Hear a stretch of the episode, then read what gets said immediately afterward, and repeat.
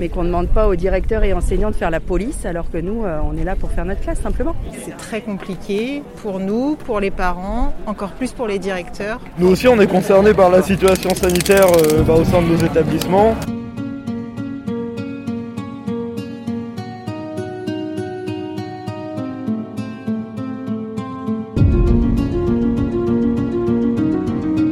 Trois protocoles en dix jours. La goutte d'eau a fait déborder le vase de la colère des enseignants.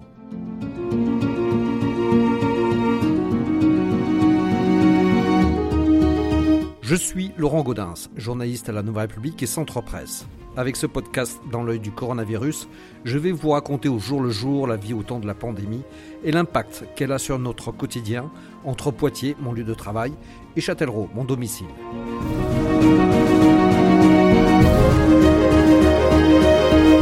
Désabusés, épuisés, déconsidérés, les enseignants n'ont pas de mots assez durs pour décrire leur état de fatigue et leur état d'esprit. Et la rentrée de janvier n'a rien arrangé avec une succession de protocoles qui ajoutaient au ras-le-bol ambiant la dose de colère suffisante pour descendre dans la rue jeudi 13 janvier 2022. C'est pour entendre ce mécontentement que je me suis rendu à Poitiers lors de la manifestation des enseignants et du monde de l'éducation en général.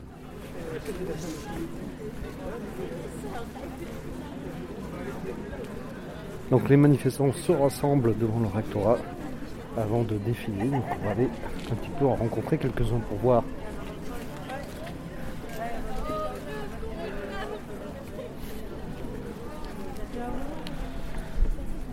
Moi, je préfère me regarder en face, on me le reproche ensuite.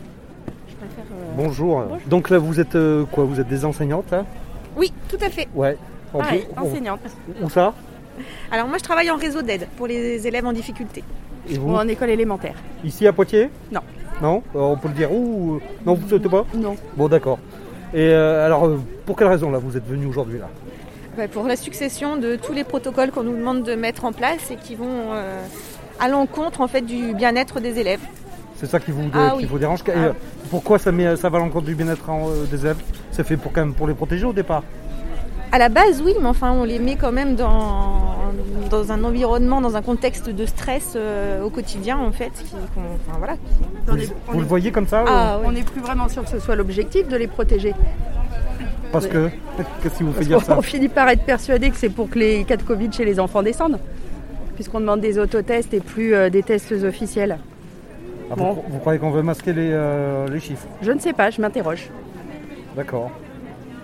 Et alors, qu'est-ce que vous allez demander là aujourd'hui Euh, bah là, euh, on va demander euh, soit euh, une, une prise, une prise de, de décision, hein, je crois que c'est assez clair, soit on remet les tests salivaires, etc. en marche et on se dit qu'effectivement il y a un réel danger, soit on annule tout et on dit qu'on laisse filer le virus, mais qu'on ne demande pas aux directeurs et enseignants de faire la police, alors que nous, on est là pour faire notre classe simplement. C'est ce que vous sentez euh, qu'on vous demande aujourd'hui là Vous vous sentez dans cette euh, mission-là? Ah oui, oui, complètement. Ah oui, complètement. Sinon, pourquoi est-ce qu'on aurait arrêté Là, ils ont arrêté toutes les campagnes de tests salivaires. C'est-à-dire qu'on a reçu des messages en disant que euh, voilà, on stoppait les tests salivaires dans les écoles. Donc on donne toute la charge aux parents déjà. Est-ce que les parents vont les faire ces tests, ces autotests? Voilà. Jusque-là, vous en faisiez beaucoup là des tests salivaires Oh, c'était quand même assez, euh, Oui, assez c'est régulier. hein. oui. Ouais, ouais, ouais. Et donc là, c'est terminé, vous en faites quoi? Vous avez on, on- on dit aux parents Ouais. que voilà, ils ont euh, la journée pour venir récupérer leurs enfants, mais ça peut être très bien le soir, puisque maintenant on on ne renvoie plus les enfants, ce qui est finalement une bonne chose. Mais on demande aux parents de, faire le test à J0, J2, J4 et de renvoyer des attestations. Donc c'est euh, paperasse supplémentaire. euh, les autotests, il n'y en a pas dans les pharmacies, donc les parents n'en trouvent pas. Donc euh, voilà, on, s'interroge sur tout ce procédé qui finalement nous a été annoncé à la dernière minute par les médias. Ça aussi, hein, c'est un véritable problème. On n'est pas au courant officiellement. Et puis, euh, je suis pas sûre que la logistique derrière suive. Voilà. Bonjour messieurs, dames. Donc euh, vous êtes un enseignant Oui. Ouais. Où ça Moi, je suis Bon. enseignant en lycée. moi. D'accord, d'accord. En lycée. Alors pour quelle, pour quelle raison là vous, vous avez décidé de venir manifester aujourd'hui là Bah, Il y, a des Qu'est-ce qui nom- vous a il y a- motivé il y a de nombreuses raisons. Il y a, il y a le manque de considération euh, dans les décisions qui sont, qui sont prises ou, ou pas prises d'ailleurs euh, dans tout un tas de sujets depuis longtemps maintenant. Et, et c'est un ras-le-bol assez général. Euh, là, le, le mot d'ordre est, est lié au protocole sanitaire, mais ça va dans le sens de, de l'incohérence de ce qui, ce qui nous est euh, proposé de manière descendante depuis euh, un certain temps et qui fait qu'on ne sait plus trop, on sait plus trop comment s'y prendre face à nos classes. C'est ça qui vous énerve quand, quand, on, on vous considère pas suffisamment ou on vous Bah, on pas- considère euh, les, ouais, les, les- les agents du service public, mais aussi la, la mission de l'école, qui est, qui est souvent réduite au savoir lire, écrire, compter, et qui est bien plus complexe que, que ça, et on nous donne de moins en moins les moyens de faire notre travail, et, euh, en nous mettant une pression sociale assez forte, puisque le métier d'enseignant est très régulièrement mis à mal. J'en veux pour preuve les dernières euh, remarques. euh, pour le moins surprenantes d'un ministre de qui parle d'absentéisme quand des personnels sont malades ou, euh, autres, d'autres petites phrases qui, qui les assènent régulièrement, que j'ai plus en tête, qui font que ouais, on, on peut que, euh, que être dans la rue aujourd'hui. Et vous là? Dites-moi pourquoi vous êtes là vous? Euh, moi, je suis toute jeune professeure D'accord. des écoles. C'est-à-dire que toute jeune vous avez commencé il y a combien de temps C'est ma première année. Première année Voilà. Donc C'est c'est effectivement, une reconversion ou c'est le. c'est une reconversion. D'accord. C'est par rapport à mon âge que vous dites ça. Il ne semblait pas que vous aviez 22 ans. mais. Ah zut Donc moi effectivement c'est euh, en grande partie, parce que je ne connais pas tout, euh, puisque je suis très jeune enseignante, mais c'est en grande partie par rapport au protocole sanitaire euh, qui nous est... Moi je suis en classe de maternelle et c'est très compliqué pour nous, pour les parents, encore plus pour les directeurs, avec les changements de protocole réguliers. Euh, donc je, je manifeste pas que pour moi aujourd'hui, mais pour euh, mes collègues, pour ma directrice et pour l'ensemble de l'école. Qu'est-ce qui a fait que vous euh, vous êtes reconverti Si c'est pas indiscret? C'est l'envie de ce métier ou c'est le, le- Oui, c'est l'envie Ouais. de ce métier, oui, que j'avais depuis des années et j'étais dans un tout autre domaine. euh, D'accord. Et vous avez envie de changer quand même, de devenir. euh, Oui, malgré, malgré tout ce qu'on en disait déjà malgré- oui, oui, parce que je suis entourée de, de professeurs, donc je connais, je connaissais quand même les inconvénients peut-être de ce métier, mais euh, c'est l'envie de vraiment d'enseigner, de former euh, les futurs citoyens de demain. Et alors, de, de- de ces premières euh, semaines, euh, qu'est-ce que vous en pensez? Vous, êtes- vous dites que vous avez fait le bon choix? Le métier en lui-même, euh, oui, j'ai fait le bon choix. Je, Ouais. je m'en aperçois chaque jour. Mal- Malgré tout, malgré le contexte, tout ça, vous vous dites que c'était ça que vous. Tout à fait, oui. Et vous vous sentez bien dans votre mission malgré tout? Oui, parce que je suis dans une école qui m'aide et qui me soutient et avec des, un chef d'établissement, enfin une directrice qui me soutient beaucoup, donc euh, c'est très important. Donc c'est votre première manif là? Euh, oui, enfin de- De- de- D'enseignante d'enseignante, oui, tout à fait. ouais. Bon, ça fait, ça fait quoi? C'est impressionnant Je vous dirai euh, peut-être à la fin. ouais. Alors, je m'approche d'une dame. Bonjour madame, je peux vous embêter, c'est la Nouvelle République Centre Presse? Ah non, j'ai pas envie de Oh. témoigner. Oh bah vous avez plein de, Oui, de oui, choses à j'ai dire là, non, j'ai pas visiblement envie. Oui, je peux choisir, mais euh, il y a des délégués syndicaux pour ça.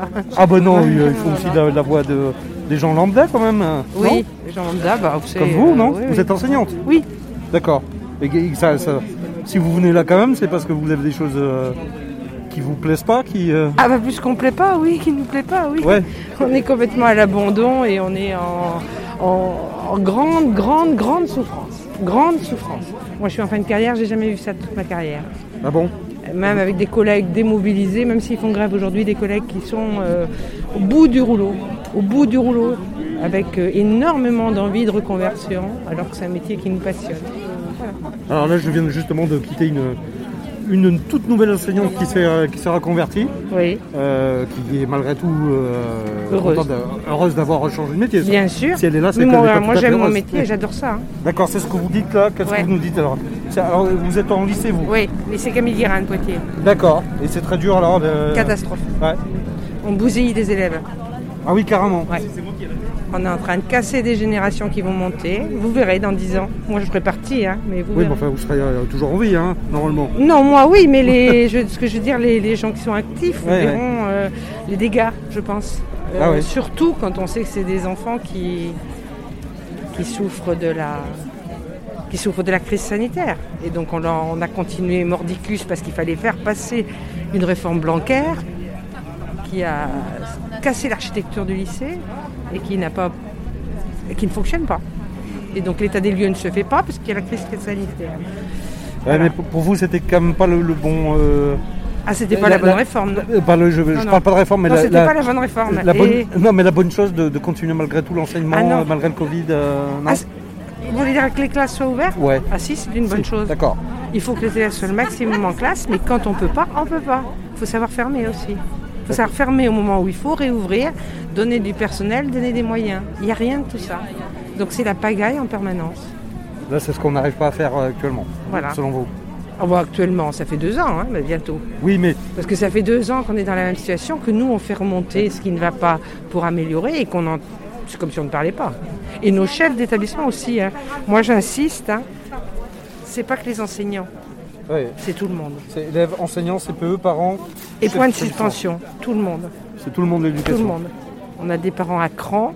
On a, moi, j'ai eu mon expérience pour moi. Moi, j'ai mes on a des parents à cran, on a des, enseignants à cran, on a des chefs d'établissement épuisés, on a des CPE, des vies scolaires épuisés. Comment voulez-vous travailler dans des conditions comme ça, avec les mêmes objectifs que, que ceux qui ont été fixés il y a trois ans? Et jamais, jamais, jamais, jamais vous n'êtes écouté dans quoi que ce soit. C'est pas par hasard si tous les syndicats sont là. C'est pas un syndicat, c'est pas un enseignant de 25 ans, un autre de 40, un autre de 50. Je sais pas si ça vous aidera ce que je vous dis parce que c'est très général. Hein. Mais pour quelqu'un qui voulait pas me parler déjà. Non, non, mais après, bon, euh, je vous fais confiance, j'ai pas envie d'apparaître quoi que ce soit, mais c'est important que vous sachiez quand Moi, je, moi, je suis atterrée par la presse. Hein. Je suis pas, au contraire, je défends la presse et je n'arrête pas d'en parler, de parler des bienfaits de la presse. C'est comme les, les hommes politiques que je défends. Mais il y a un vrai problème pour nous de ne plus être entendus. Vous trouvez qu'on ne ah relaye pas ah ces mots de parole ah oui, oui, là il y a deux ans quand on a manifesté contre les épreuves communes, bon moi j'ai eu contact un petit peu avec les gens de France Bleu et puis mais on sent que on sent que ça passe pas. Il y, a, dix ans, si vous voulez, aussitôt, les, la presse était en lien avec nous, venait nous voir, essayer de comprendre. Là, on part de l'idée qu'a priori, on est des empêcheurs de tourner en rond, on est des anti-réformes. Euh, oui, on est dans une position euh, qui est très déplaisante, hein, parce que je, franchement, je ne crois pas que ce soit la base. Hein. Euh, je crois que la majeure partie des enseignants de la maternelle euh, à l'université, ils, essaient de faire de leur mieux. Donc il faudrait quand même nous écouter quand on dit que ça ne va pas. Si on dit que ça ne va pas, c'est que ça ne fonctionne pas. on est là pour ça, on va essayer. Faites ce que vous pouvez. Bonjour. Est-ce que je peux vous embêter Vous me semblez un peu jeune pour être enseignant là. Un peu jeune. C'est ça Ouais. On n'est pas enseignant. Vous n'êtes pas enseignant vous, êtes, euh, vous êtes quoi Vous êtes Alors on est lycéen d'un peu tous les lycées de Poitiers. Et euh, bah, on est là parce que nous aussi on est concernés par la situation sanitaire euh, bah, au sein de nos établissements. la presque la moitié des élèves à Poitiers sont, ont déjà eu le Covid ou sont en train d'avoir le Covid. Et euh, ben, on demande des vraies mesures quoi, de la part du gouvernement. Et c'est-à-dire qu'est-ce que vous, voudriez comme mesure Et eh bah déjà euh, un protocole sanitaire qui ne change pas tous les deux jours et euh, potentiellement bah, des fermetures de classe dès qu'il y a des cas de Covid confirmés. oui aussi bah, l'annulement des, l'annulation des épreuves puisqu'il y a beaucoup de professeurs qui ont qui ont été malades, on n'a pas eu le temps de finir les programmes en mars. Et en plus avec le Covid c'est encore plus compliqué pour les élèves qui sont absents. Voilà. Parce que là vous allez avoir des épreuves à quelle échéance là euh, En mars il y a les épreuves de spécialité. D'accord. Et en fin d'année on aura les épreuves du grand oral et euh, de philosophie. et donc euh, la réforme elle est vachement inégalitaire aussi sur ce point là.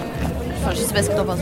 Et ça ça vous inquiète ça ouais bah, c'est juste qu'on est concerné par notre avenir. Surtout les épreuves de spécialité quoi parce que par exemple il y a des gens euh, leur prof a été absent pendant plus de deux mois et comme il y a très peu de personnel, il n'y a pas assez de remplaçants, donc euh, des personnes n'ont pas eu cours pendant deux mois. dénoncent depuis toujours, c'est le manque de moyens dans l'éducation nationale et dans l'enseignement, que ce soit supérieur ou enfin, que ce soit primaire ou secondaire. Et c'est pour ça aussi qu'on n'est pas, tout, pas tout seul, il y a aussi des étudiants aujourd'hui, il y a des professeurs, euh, il y a des parents d'élèves, enfin, tout le monde est concerné par cette situation finalement et ça paraît important qu'on soit tous ensemble et qu'on exprime ce qu'on a à dire parce que ça fait longtemps en fait. C'est pas que par rapport à la situation sanitaire, même si c'est le principal sujet de, la manifestation. C'est la réforme du bac, c'est Blanquer. Blanquer en soi, oui. C'est la politique de Macron qui est, qui est injuste, qui est totalement déconnectée de la réalité de ce qu'on peut vivre aujourd'hui en tant que personne. Et en tant que jeune, c'est compliqué de s'imaginer un futur dans un monde où euh, il y a des crises comme ça, où on, est orienté par des gens qui n'ont aucune réalité de ce qu'on peut vivre et qui n'ont aucune envie de découvrir la réalité de ce qu'on vit. Je sais pas, moi je suis un peu désespérée par la situation et euh, ça promet pas pour l'avenir. Ça donne pas envie de grandir dans ce monde-là en fait. ça mobilise euh, vos camarades ça dans le, dans le lycée Oui, énormément, oui. Après, encore une fois, avec la pression qu'impose Parcoursup, il y en a beaucoup qui n'ont pas pu venir et se libérer parce qu'ils n'ont pas envie d'avoir des absences euh, pour pas être mal classés sur Parcoursup. Donc on est là aussi pour représenter tous ceux qui nous soutiennent et qui n'ont pas pu venir. Voilà. Euh, bah, on espère que le mouvement va, se perpétuer jusqu'à ce qu'on obtienne euh, ce qu'on veut. D'accord, vous espérez que ce ne sera pas la, seule manifestation Bah si les mesures ne sont pas prises derrière cette journée, on sera présent là, la manif est finie déjà depuis un petit moment. Euh, donc je suis avec euh, Gilles Tabourdeau, qui est secrétaire départemental du SNUIP FSU. FSU. Euh, donc, euh, comment ça s'est passé cette journée-là? Vous êtes content? Oui, c'est une belle manifestation. On avait un taux de grévistes assez important, notamment dans le premier degré, avec plus de 75% des collègues qui étaient en grève, nombreuses écoles fermées et au final, plus de 1500 euh, personnes à cette manifestation, qui a été une très belle manifestation, très dynamique, regroupant à la fois des enseignants et enseignantes, les AESH, des AED, personnels de vie scolaire, mais également les personnels d'encadrement comme des inspecteurs d'éducation nationale. on, on, peut être satisfait aussi de la présence des parents qui étaient aussi assez nombreux en soutien avec cette manifestation, les organisations de lycéens également. Donc euh, oui, c'est une très belle réussite euh, cette mobilisation qui, a quand même rappelé euh, la nécessité d'avoir des moyens pour permettre au service public d'éducation de fonctionner, de pouvoir rester ouvert, parce que notre objectif c'est celui de garder les écoles ouvertes tout en ayant euh, le contrôle sur la circulation du virus, en ne faisant pas la, politique de l'autruche et en ne laissant pas les personnels et les usagers sans aucun moyen pour se protéger. Donc oui, ça, ça a été entendu. Je pense que le ras-le-bol de la communication du ministre Blanquer et de sa politique éducative a été entendu également. Et, euh, on espère que là, ce soir, va y avoir euh, des annonces, ou demain, en tout cas, que ça va bouger. En tout cas, l'audience qu'on a eue avec la directrice de cabinet de la préfète et avec le, le DAZEN a permis de voir que très clairement, on est sur une gestion à moyens constants, qu'on euh, retire des personnels à, des endroits pour les mettre à d'autres sans avoir la chance de pouvoir euh, finalement euh, donner au service public d'éducation des moyens. Lorsque nous, on parle de recrutement statutaire d'enseignants pour avoir des enseignants formés devant les élèves, on voit bien que la réponse, c'est de prendre des contractuels qui, malheureusement, pour la plupart, ne sont pas formés. Donc voilà, c'est une gestion à la petite semaine, sans aucun moyen, avec comme seul objectif de, encore une fois, rationaliser le service public pour que ça coûte pas grand-chose et, et, finalement, la réussite des élèves, on sent moins que l'important, c'est d'afficher des résultats, même s'ils sont faussés. Là, vous quelle, va être quelle va être ta suite là? Vous pensez que... Ah ben la suite, euh, moi je, ne suis pas Madame Irma, je pense que mes collègues non plus, on va, se on va se retrouver très vite, on va en discuter euh, en organisation syndicale et puis surtout on va discuter avec la profession. Je pense que cette, euh, cette journée a été une belle mobilisation, il y a des choses qui ont évolué, il y a vendredi dernier on nous annonçait des masques au mieux fin, fin janvier, début février, on voit bien que là ils arrivent dans les rectorats, donc on sent que là-haut ça commence à trembler, donc on a, on a qu'une hâte, c'est qu'on puisse avoir le reste. Donc on va se réunir entre nous, on va consulter les collègues, on va échanger avec eux. Et puis on va voir dans quelle mesure on va pouvoir obtenir ce que l'on réclame dans l'intérêt de toutes et tous, c'est-à-dire et les personnels des écoles et des établissements, mais aussi les élèves et les familles de tout le monde, parce qu'on euh, est là sur une question aussi de santé publique. Cécile Capigilardo, donc je suis secrétaire euh, départementale de l'UNSA Éducation 86. D'accord. Et alors vous, alors comment vous avez euh, vécu cette journée-là? C'était important là de, se retrouver euh, effectivement, c'était important. Alors, euh, la mobilisation dans la rue est plutôt, euh, plutôt importante, alors que voilà, on connaît tous le contexte sanitaire et du coup, c'est une bonne surprise. Le taux de grévistes est très élevé dans le département aussi, donc là aussi, c'est un, c'est un signal fort. On a réussi à mobiliser les enseignants, les inspecteurs, les chefs d'établissement. Enfin voilà, tout le monde était, tout le monde était là, tout le monde était dans la rue, et ça, c'est un signal important et on espère qu'on sera entendu. Et là, vous, vous sentez vos collègues qui sont vraiment à bout là euh. Alors les collègues, les collègues sont épuisés clairement, ils sont à bout et euh, je pense que c'était ça aussi le, fait qu'il y ait beaucoup de monde dans la rue aujourd'hui, c'était pas euh, c'était pas, euh, c'était pas leur salaire, c'était pas ces choses-là, c'était leur ras-le-bol, vraiment. C'est, vraiment ça qu'ils avaient envie de montrer. Euh, après, est-ce qu'ils se remobiliseront? Je suis pas convaincue. Voilà, à titre personnel, euh, je pense que les collègues, ils avaient besoin de le montrer une fois. Je suis pas sûre qu'ils reviennent toutes les semaines si on leur demande de revenir toutes les semaines, donc c'est quelque chose à réfléchir. Mais, mais voilà, les collègues sont épuisés, clairement.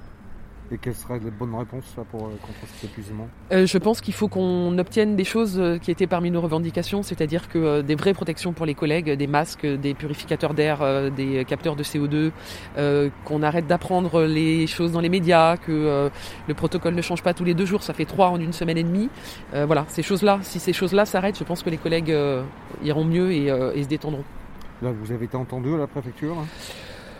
Entendu, je ne sais pas. Euh, voilà, ils ont pris note. Euh, ils vont faire remonter. Maintenant, euh, maintenant, les, les, personnes qui nous ont reçus là ne sont pas celles qui décident. Donc, donc voilà. Et après, ils feront passer le message. Maintenant, est-ce que ça va, est-ce que ça va bouger? J'espère vraiment.